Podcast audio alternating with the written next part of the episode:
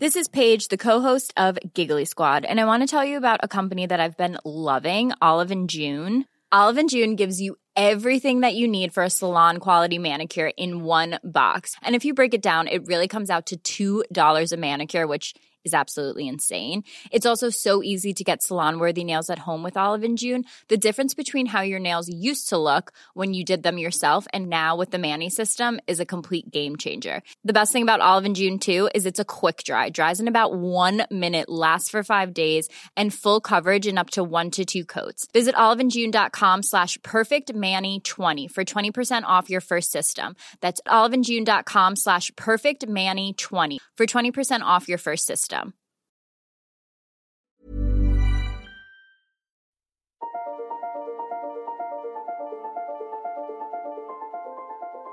Hello, my name's David Runciman, and this is Past, Present, Future. Today is the penultimate day in our 12 Days of Christmas essay series. The subject today is Umberto Eco's essay on WikiLeaks. Some writers are best known for a piece of writing that isn't really typical of their overall output. And that's certainly true of the writer I'm talking about today, Umberto Eco. He is by far still best known for a novel, The Name of the Rose, that he published in 1980. It's, I'm sure people know this, a medieval murder mystery. It's more than that as well. It's a pretty literary book in its way. It's full of allusions and signs and symbols. It's also got a meta textual element. It's quite playful about what a novel is. But notwithstanding all that, it was a phenomenal global bestseller. I'm pretty sure it took Eco and his publishers by surprise, and it made him rich and famous. He became an international celebrity. In 1986, The Name of the Rose was turned into a film, and the film got rid of the metatextual literary stuff, focused on the murder mystery. It starred Sean Connery, and it made Umberto Eco possibly even richer and more famous. But he wasn't really a novelist. That was not his career. It was not what he did for a living. He was an academic. He was a professor of literary theory. He wrote about literature, philosophy, semiotics. A lot of what he wrote was quite technical and high concept. He was also a prolific essayist and a journalist. He had a regular column in Italian newspapers and he commented on anything and everything. He wrote a lot about popular culture, about film, about music, and an awful lot about politics, including Italian politics. So, of the many, many millions of words that Umberto Eco wrote over the course of his long professional life, the vast majority of them were nonfiction. Having said all that, I think there is a theme that connects the different facets of Eco's long writing career. After The Name of the Rose, he wrote some more fiction, including a novel called Foucault's Pendulum, not such a good title, and not such a success, which was about a group of academics coming up with and then getting drawn into a conspiracy theory that they had invented. And the connecting theme is Eco's interest in signs and symbols and language, and what it reveals and what it conceals, and the ways in which most of the things that we might think of as being transparent, including language, a tool to allow us to see the world and to understand the world, these things are often actually ways of obscuring the truth. Language is very, very hard to use in a transparent way, and much of the world that we have built, including built around language, is very hard to read. And that helps explain one of Eco's persistent interests in his essay writing and his journalism, particularly towards the end of his life. He was fascinated by new technology and digital technology, by the promise of the digital revolution, and what he concluded quite early on was its false promise.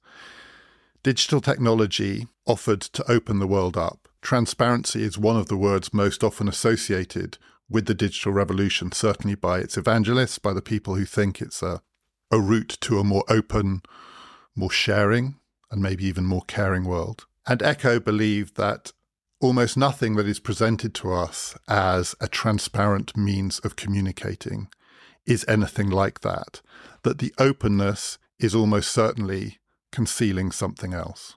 That is the theme of the essay I'm going to talk about today. Eco wrote it quite near the end of his life. It, it's late in his career, but it's consistent with this, this set of interests. And it's about WikiLeaks.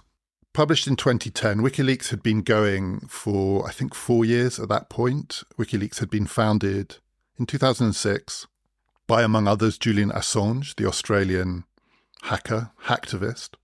And the promise of WikiLeaks was to put into the public domain things that had previously been hidden, occluded, secret, government documents, particularly US government documents, diplomatic cables, military communications, all of the stuff of government that the public never normally gets to see. How the people who run our world talk to each other when they think that we're not looking, or when they hope that we're not looking. WikiLeaks got access to a lot of that material and published it, often in combination with mainstream media outlets, so with The Guardian, with The New York Times, and others, put into the public domain what previously none of us would have been able to see.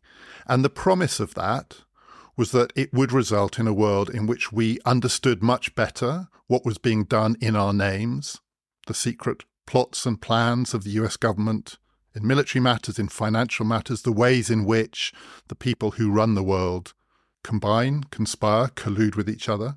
And if we had that information, we would be much better placed to stop it, to do something about it, to complain about it, to use democratic means to resist it. That was the promise of WikiLeaks. And like the rest of the digital revolution, Eco thought that it was a false promise. It did not deliver that openness, that transparency, the revealing of what had otherwise been hidden. The way he makes his argument is to distinguish between what he calls a false scandal and a true scandal. To explain that, I want to bring in another distinction too. So there's also the distinction I think that's important here between a scandal and a crisis. What is WikiLeaks? What is it doing and, and what is the consequence of what it's revealing? Is it a crisis? Is it a scandal? What is it? My understanding of a crisis is that is what occurs when a system, a system of government, a system of finance, whatever it is, an organization ceases to function, ceases to function in a way that is sustainable. A crisis is a breakdown of operations.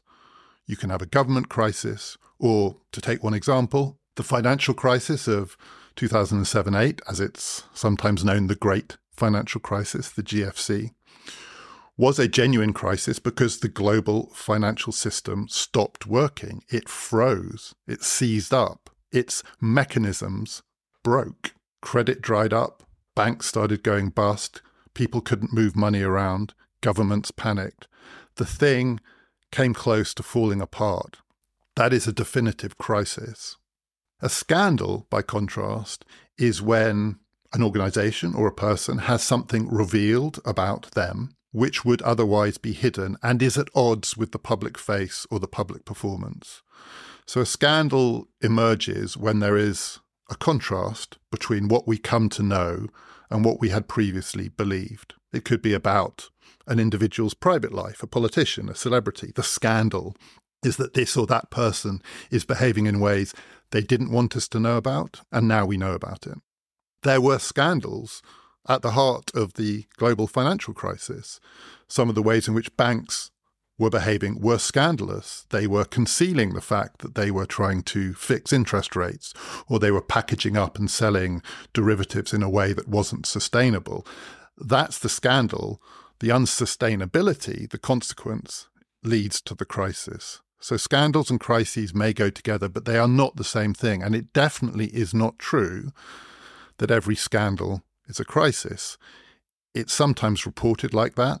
It's tempting when talking about government scandals. This minister has been caught doing this. That minister has been caught doing that. It must be a crisis for the government. It very rarely is. A scandal very rarely means that the thing in question stops working. And sometimes a scandal reveals the way that it works. We didn't know that actually the way that this thing functions, the way it keeps going, is through the means that are normally hidden from us the secret agreements and arrangements that keep the wheels turning. A scandal could reveal that the thing does work, just not in ways that we understood or appreciated. The people who founded WikiLeaks and put this stuff in the public domain unquestionably hoped and believed that it would result in a crisis, a crisis for government, for diplomacy, for the way that the international order was structured and run. Because by making public what had previously been hidden, it was hoped that it would make it much, much harder for it to carry on running the way that it had, that the kinds of military and financial arrangements would break down, that they required secrecy in order to function. That was the hope. And I'll come back to that. Eco has something to say about the long term implications and consequences of what WikiLeaks were doing. But his main point is that it is what he calls not a real, but a fake scandal. And the way he makes that distinction is to say that in a real scandal, we discover something that we didn't know. There is a revelation, an exposing of the hidden thing. In a fake scandal, it's presented like that shock, horror, this is what's going on. But if we think about it, if we think about it for a second, we realize we knew it already. None of this is new information. And that's what Eco thought was true of what WikiLeaks had been doing by putting, in the case he's particularly interested in, US government diplomatic communications, State Department emails and memos and documents into the public domain. The stuff that was going back and forth between the State Department and embassies around the world, including embassies, American embassies, in places like Italy. What it showed was that American embassies, ambassadors, diplomats, government agents were spying on the countries that they were operating in. And that included friendly countries, allied countries. It included places like Germany, where they were spying on Angela Merkel, and Italy, where they were spying on Silvio Berlusconi and they were spying on Italian politicians. The shock horror was America spies on its friends as well as its enemies. And Eco says, We knew this. So, first of all, did anyone really believe that diplomacy is other than spying? Does anyone still believe in the old version of diplomacy, which is that an ambassador was there to present the case or the business of the country of which he or she was the ambassador to the nation in which he or she was now living? The ambassador as someone who was sent by a king to pass on a message to another king, a form of communication so that the ambassador is the conduit from the country of origin to the country that is being lived in. Does anyone in the modern world believe that that's what diplomacy is? That it's information passing out rather than all embassies everywhere in the world seeing as their primary job to gather information, to draw it in from the place where they are based and pass it back to the powers that be in the country that they come from, back not to the king, but to the president, to the secretary of state, back to the people in Washington. Anyone who believes that, Eco says, hasn't noticed how the world has changed, not just in the last few years, but in the last few hundreds of years. Diplomats are spies. In the sense that another example of a fake scandal would be during the Cold War, and this happened all the time, periodically, US diplomats in Moscow or Russian diplomats in Washington or in London would be exposed as spies and they would be sent home. The cultural attache in London at the Russian embassy turns out not to be the cultural attache, not to have been sent there by Moscow in order to spread the good news about Russian literature and Russian art, but actually to be a gatherer of information, to be a runner of spy networks. The cultural attache, almost by definition, is a spy. When it's revealed, it has consequences because the exposure means something has to be done. But it's not the revelation of a secret. Everybody knows what's going on. And Eco says, of the world of the 21st century, we still know what's going on. We're not being told something that is a scandal in the true sense because it's in the public domain anyway. And then the other thing that is in the public domain is the content of these communications. So we discover what we already knew that the diplomats are gathering information and sending it back home. The other thing that we discover is that this information is not secret information. For instance, it turns out that American diplomats in Italy were telling their masters back in Washington that Silvio Berlusconi was a lecherous old man with a deeply dodgy private life and therefore might be a security risk. This is meant to be shocking. They are saying this about a leading politician in an allied nation. But Eco says they're also saying what anyone who's ever read an Italian newspaper, perhaps except for the ones owned by Berlusconi, but maybe even including the ones owned by Berlusconi, knows about Berlusconi. Silvio Berlusconi is a lecherous old man, is not news. It's public information. And what WikiLeaks shows, what WikiLeaks reveals, is that the secrets being passed around the world are secrets drawn from information that already exists in the public domain. The way he characterizes it is that the so called spies and spy masters are actually more like PR agents, the kind of person who might be tasked by a busy chief executive with every day coming up with a selection of press clippings so that the person who's too busy to read the newspapers carefully can know what is being said about him or her and about their business. And these diplomats are doing the same. They're gathering the information that people are talking about and sharing, nothing secret about it and then they're packaging it up and sending it back home as a kind of shorthand or a shortcut so that the people who are their bosses can know what everybody knows, so that they can avoid the risk not of not being in on the secret, but having missed the obvious thing. It's more like PR than it is like espionage. It reminds me, in a way, of something that I've noticed in a completely different walk of life without any of the glamour or the intrigue.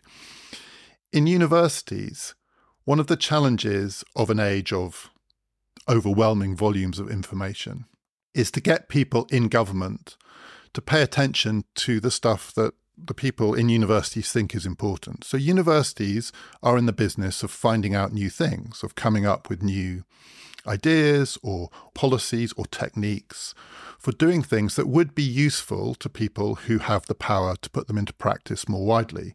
So it might be some health fix that would save the government money. It might be some new development in tackling climate change. It might be some social policy. It could be all sorts of things. And universities all around the world spend an extraordinary amount of their time and I know this from experience, trying to work out ways of getting the attention of politicians in a world where politicians are drowning in information. And sometimes it's thought that the way to do that is to package it up as special information for them. Here it is, we've got this new thing.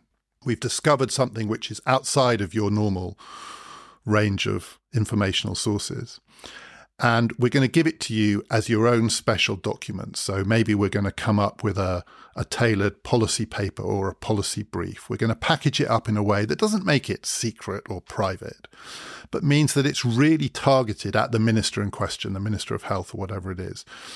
Universities spend a lot of their time coming up with policy briefs, as they're called, which have something in common with diplomatic or ambassadorial briefs, messages communications, special communications from the people supposedly in the know to the people with the power so that they have the information they need to take sensible, rational decisions, to spend money wisely, whatever it is, to achieve the policy goals that they've set out in their election manifesto. It's all well intentioned. There's nothing sinister about this. It's not universities trying to secretly influence the secret circles that secretly run the world. It's just about trying to get the message across. And it doesn't work, or it very, very rarely works. It turns out that's not the way to get politicians' attention because they tend not to notice things that come packaged in a way that takes them outside of the run of the regular sources of information.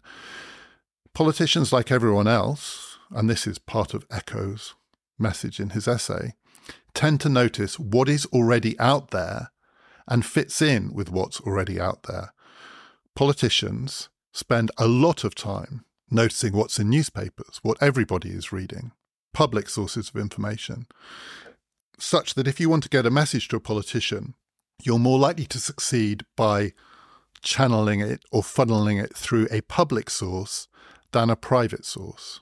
Politicians read the same books that everyone reads. My guess is that in 1980, 1981, if you wanted to get a message to a politician, you probably needed to encode it somewhere in the name of the rose because they were all reading it on their beach holidays like everybody else. The public domain is where information passes in a way that ensures that it gets noticed. I want to give one example of this. I have to apologize because somehow Donald Trump ends up in all of these talks. This is his only mention today. But it turned out during the presidency of Donald Trump, and this is backed up by lots of anecdotes from people who've written memoirs of that time, that it was almost impossible, and he is an extreme example here, almost impossible to get him to pay attention to any kind of policy document or brief. His attention span wasn't great enough. He got bored by the third line. He only really wanted to read things that were about himself. So he was very, very interested in hearing what had been said about him in newspapers on TV. But he was not interested in a policy brief on the Middle East. To the point that even if you were very close to Trump, you worked in the next door room, you were one of his senior aides or advisors, and you wanted him, you really wanted him to get a message about something, rather than opening the door, walking into the room next door, and telling him. It was more efficient to feed that information to Fox News and have the people on Fox News relay it because Trump watched Fox News obsessively day after day, and that's how the information came in. When these stories were told about Trump, it was treated as something of a scandal. Eco would say it's another fake scandal. They all do it. We all do it. It's how information moves in a world that has too much information. And he also says that it means that we all respond to this overwhelming volume of information in the digital age in a similar way, which is not the way that WikiLeaks would like to present what it is doing. The idea behind WikiLeaks was to expose conspiracies to expose the secret arrangements and undertakings that government officials make, particularly around matters of war and peace, that they hide from the rest of us. Eco says, actually, what WikiLeaks and things like WikiLeaks confirm is that we all read the world not as people looking for conspiracies, which is one thing, but as conspiracy theorists, which is something else. Because, as Eco says, the thing about conspiracy theorists is that they are not interested in new information. To be a conspiracy theorist on his account is to be someone who is always looking for whatever it is that confirms what they already know. The conspiracy theorist already knows that there's a conspiracy. What they are looking for is the evidence to tell them that they're right. And that's how most of us read and experience information in a world where there is too much information.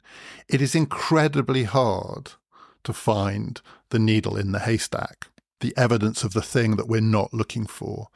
And when WikiLeaks dumps through the world's media on the world, millions and millions and millions of pages and words of information, of documents, tranches and tranches of documents, covering everything and nothing from the banal to the serious we're not going to see the thing that we're not already looking for. We are going to see the thing that we were already looking for. Confirmation bias dominates in a world of new information because we can't see what's new. In a way, we can only see the new when there isn't too much for us to pay attention to, and then it might stand out. Otherwise, it's just millions of needles in the haystack, and we pick out the one, we notice the ones that glint and shine at us because we recognize them. Incidentally, In this essay, Umberto Eco uses this to have a dig at the person who, by 2010, had completely supplanted him as the world's favourite supplier of not medieval murder mysteries, but murder mysteries with a medieval slant or a medieval tinge. And that's Dan Brown, the author of the Da Vinci Code and Angels and Demons and books like that. And Eco says in Notes on WikiLeaks, as an aside, this explains the extraordinary success of a writer like Dan Brown. He doesn't tell you anything new. The stories about the occult and the Illuminati or whatever it is don't provide you with new information. It's that time of the year. Your vacation is coming up. You can already hear the beach waves, feel the warm breeze, relax, and think about work. You really, really want it all to work out while you're away.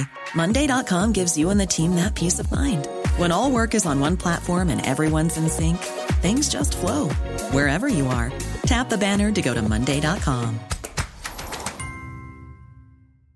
There's never been a faster or easier way to start your weight loss journey than with PlushCare. PlushCare accepts most insurance plans and gives you online access to board-certified physicians who can prescribe FDA-approved weight loss medications like Wegovy and Zepbound for those who qualify. Take charge of your health and speak with a board-certified physician about a weight loss plan that's right for you. Get started today at plushcare.com slash weight loss. That's plushcare.com slash weight loss. Plushcare.com slash weight loss. So, not real conspiracies, conspiracy theories that the digital revolution makes conspiracy theorists of all of us spies, spy masters, and the consumers of the information that they are basing their theories on that is, the readers of newspapers, the watchers of TV. All of us are in the same boat. But Eco says that's the thing that is actually different in the age of WikiLeaks. It is now all of us. So that's where he thinks if there is a crisis, the crisis lies. It's not that suddenly people are able to see things that are deeply secret and have now been revealed. That's not the crisis. That's the fake scandal. But what is true is that prior to the digital age, it was on the whole governments, states, people with power who had access to the information that then would confirm their view of the world. They were able to draw on the widest possible range of information in order to look for whatever it was that they needed to remind them that they were right. But in the digital age, we can do that about our governments as well. So we are no longer at the mercy of their decisions about what it is that we can see that might or might not confirm what it is that we think about them. We can look anywhere and everywhere for the information that reinforces and reminds us what it is we think we already know. They're good guys, they're bad guys. We hate them, we like them. America is great, America is evil. Whatever it is, we can now do what governments used to do, which is trawl the information landscape for the thing that we want.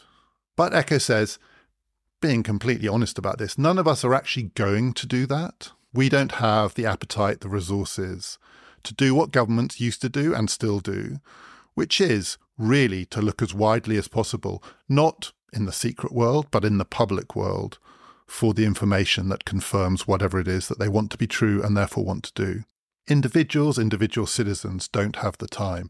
The promise, the false promise, as Eco would say, of the digital revolution, which is that it would put power in the hands of ordinary citizens because it would make politics and government transparent so that we could see the things that were previously hidden.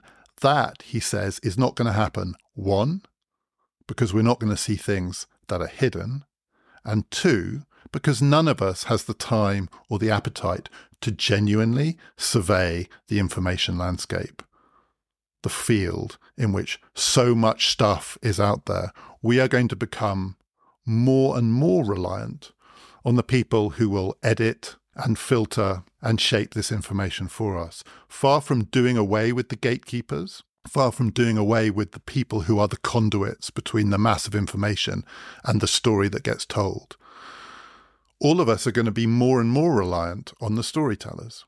Now, WikiLeaks could have become one such storyteller, and I'm going to tell a story in a moment about why that didn't happen. But at least the possibility of turning this fake scandal into a genuine crisis would have relied on an organization, and if it wasn't WikiLeaks, maybe it would have to be The Guardian or The New York Times or whoever, taking this vast tranche of information and finding in it and communicating from that the story that confirms what it is that people who want to turn this into a crisis feel that they know, that makes it hard for the American government or the American state to keep functioning in that way.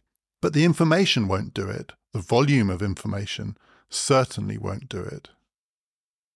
Someone or something has to do it for us. The conclusion that Eco draws from this is a theme that, as he says, he has been talking about a lot in other essays and other pieces of journalism that he was writing at the time. His big conclusion about technology and technological revolutions is, as he puts it, that far from these big technological shifts being a leap into the future, technology often moves us backwards, or at least sideways. Backwards like a crayfish, he says, or sideways like a crab. Technology is not the transformative force in our world that takes us from the past to the future, bypassing the present. It often takes us from the present back to the past. It's an argument that is reminiscent of one that was made in a brilliant book published a few years before this essay in 2006 by the British historian David Edgerton called The Shock of the Old, playing on the idea of the shock of the new, the idea of particularly in art. Robert Hughes's book, The Avant Garde, is the shock of the new. Edgerton says technology is often the shock of the old. The shock being it hasn't changed our world, it has reinforced existing patterns, it has re established old truths. One of the examples that Edgerton gives is that at the time he was writing, 2006, there were more bicycles in the world than at any point in human history. The bike, far from being supplanted by other supposedly quicker or more efficient forms of technology, reasserts its essential qualities for many, many people each time there's a technological revolution. And Eco, in his essay, also talks about transport as one of these examples. With each great leap forward, it seems to take longer to get from A to B. It takes longer to get across London now than it did 10 years ago, maybe even 50 years ago, maybe even 100 years ago. Technology clogs up our world and makes people more and more reliant on the things that they know, that they are familiar with, that they can trust.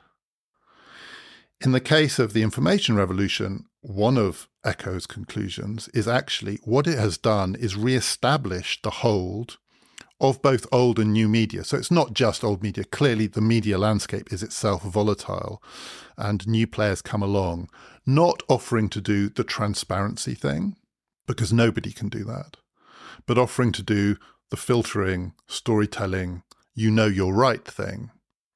So Fox News comes along, or whoever it is, and now Fox News is under threat from other rivals. But the point is, this is not something that has swept away the middle people, the people between the information and the citizens who can use it, understand it, access it, and then take on governments with the aid of it. It has reinforced their hold. He is describing in 2010 a world in which, far from people finding out new things, everybody is converging on the same, often relatively tired storytellers, fighting for access to the people who can shape public opinion. Those relationships are more important than ever. The PR relationships, for want of a better phrase. It's still a PR world. It's the shock of the old. And he also says at the end of the essay that if you think about what it would be in this world to have and to try and communicate actual secrets, because government presumably still does have secrets, there must be some things that people in government and indeed people outside of government want to share with each other that they really, really don't want to see the light of day. How would you do it in the age of WikiLeaks? How would you do it? The technology promises secure encryption, new ways, faster, sleeker, more efficient for information to ping around the world so that you can be sure that only the people in the know get it. WikiLeaks does at least make anyone paying attention have grounds not to believe a word of that. Actually, Eco says, playfully but also seriously, government officials who want to share secrets are increasingly in this world, in this teched up world, going to want to do it in ways that would be recognizable 500 years ago. Face to face, secrets shared by people meeting, he says, in a stagecoach or a carriage. Book a horse drawn carriage, sit in the back, stuff something in the driver's ears, and then share your secrets. Meet each other in dark places, talk to each other in alleyways, in the corridors, off the corridors, off the corridors. Find a room, get a room in this digital world, it's more, not less, analog. It's more, not less, personal and interpersonal, the communication where the really secret stuff happens.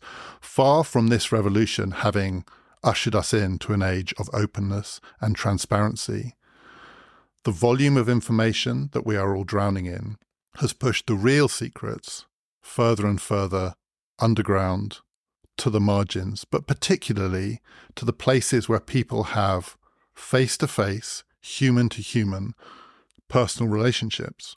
As Eco says at the end of this essay, the safest place, probably, to keep a secret in this world is in your head, and the safest way to communicate it so that you can be sure it gets communicated to the person that you want to hear it, and only that person, is to whisper it in their ear. There is one more thing I want to talk about here, and it's it's not Eco's essay, it's another essay, another great, great essay about WikiLeaks and about Julian Assange, the founder of WikiLeaks. It was published in the London Review of Books in 2014 by the novelist and writer Andrew O'Hagan. O'Hagan had been commissioned by a publisher to ghostwrite Julian Assange's autobiography.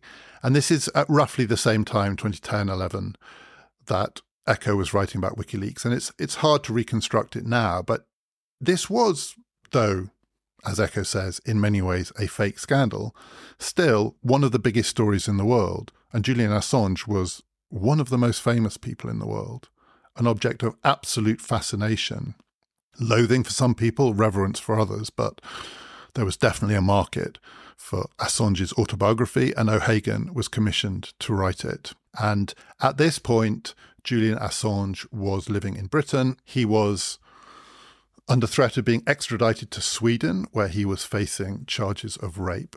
And so he was living under very, very restricted conditions in the UK while he was fighting that extradition request. It required, among other things, that he had to check into a police station every day. This was before he then moved into the Ecuadorian embassy in order to evade this, and before where he is now, which is in Belmarsh prison. The Swedes having finally dropped their extradition charges, but that threat has been replaced by the threat that he always really feared, which was to be extradited to the United States to face charges of conspiracy. So the story is still ongoing, though I don't think Julian Assange is anymore one of the most famous people in the world, and WikiLeaks doesn't get discussed much anymore. But at this time, this was a big, big story.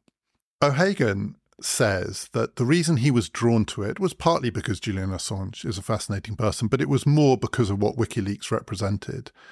And I think O'Hagan would say that Umberto Eco isn't really being fair here. There is more to WikiLeaks than Eco suggests, because in this vast tranche of information that had been revealed were things of genuine importance that were not well known stories, connections, conspiracies, actual conspiracies that had been revealed and exposed something, the dark underbelly of the global order, in which certain kinds of deals and undertakings are done and are never discussed, and different countries' politics are shaped and influenced and corrupted by these deals.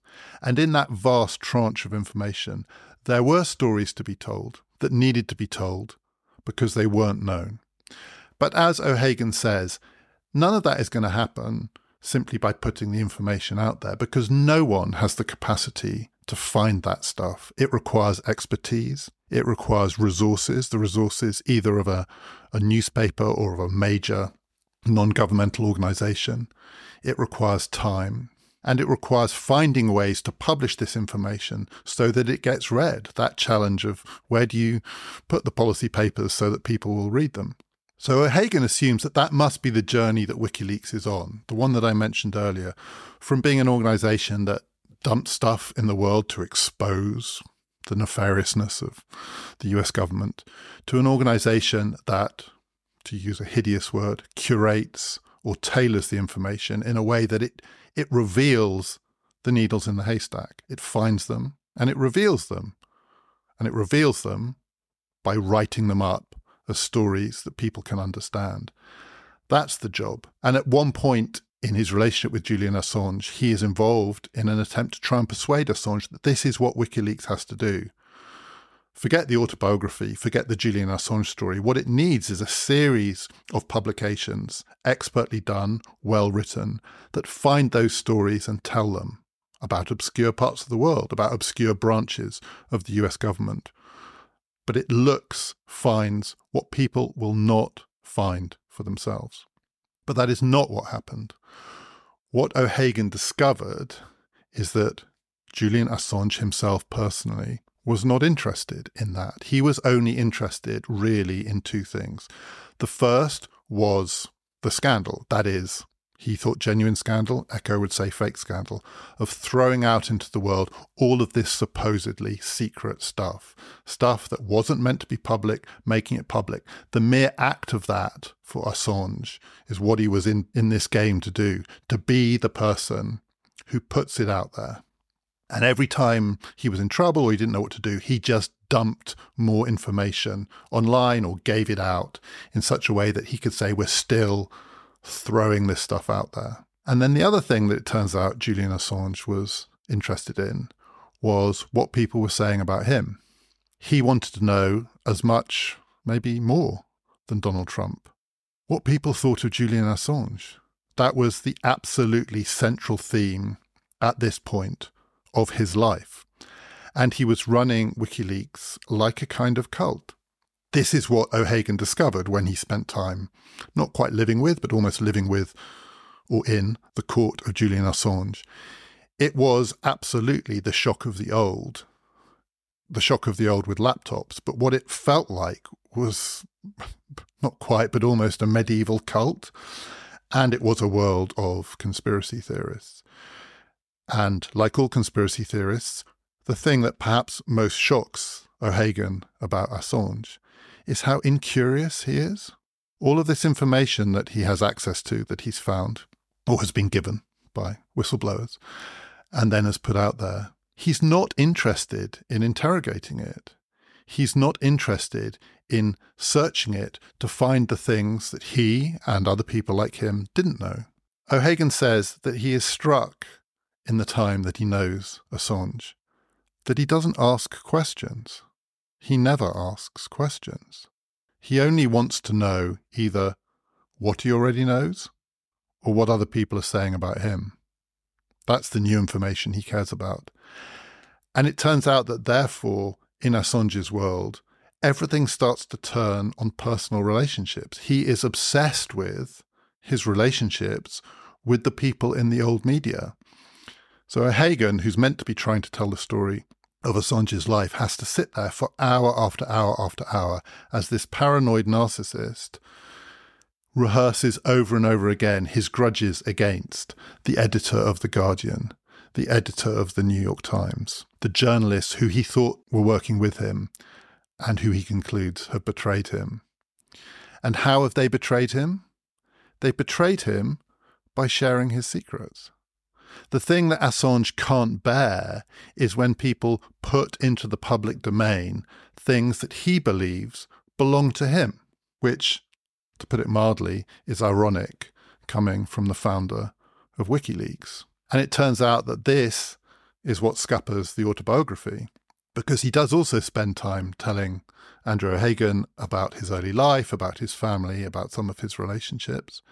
And then when O'Hagan says, right, this is the stuff that we can use to construct an autobiography that people might actually want to read, because he says, Julian, you do know that your manifesto, your ideas, your beliefs, they've got to be packaged in a way that people actually want to read them. If you just put a highfalutin manifesto out there, the, the WikiLeaks manifesto, nowhere near as many people are going to read it as will read it if you couch that in your life story. But Assange says, but you can't put that stuff out in the public domain. That's my information.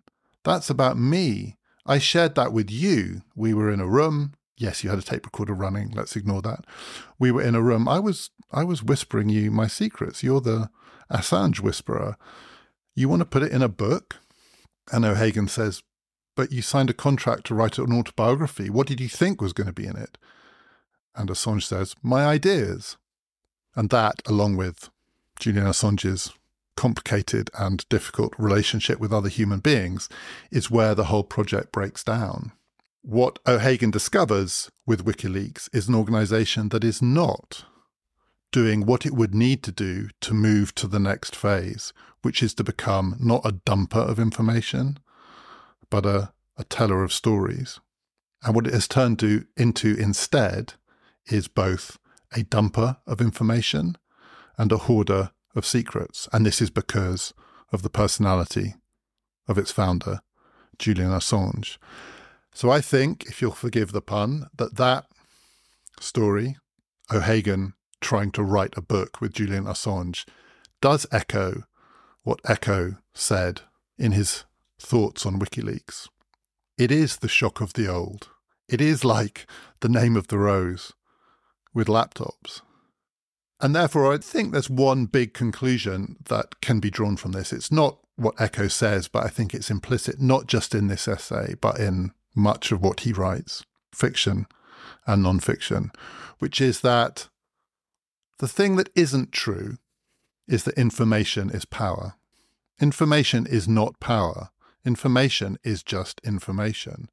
And in the world that we live in, the sheer volume of information, the amount of it that is dumped day after day after day in the public domain, means that we are drowning in information. It's not that information is power, but the appetite, the ability, the capacity to shape information, to package it in a way that it gets attention in the public domain. That is power. That's where real power lies. And there are two things to be said about that power. First, a lot of it is personal, not least because the interpreting of the information is often going to be shaped by personal prejudice. But second, it is hard work to have the appetite, the capacity, the resources in a world that is drowning in information to shape information in a way that it will reach a wide audience is not for everyone. And indeed, most people will never have the chance to do it. It will belong to a few, and it will probably belong to people who already had the power. This is the shock of the old. One of the things that new technology does is it reinforces pre existing structures of power because the capacity to exploit that technology belongs to people who already have power in the world. And that is not a new story. That is a very, very old story. To find out more about this podcast, do please follow us on Twitter at PPF Ideas. Tomorrow, we've reached the final day in the 12 Days of Christmas essay series, and the subject of the last episode is Ta-Nehisi Coates' essay, The Case for Reparations.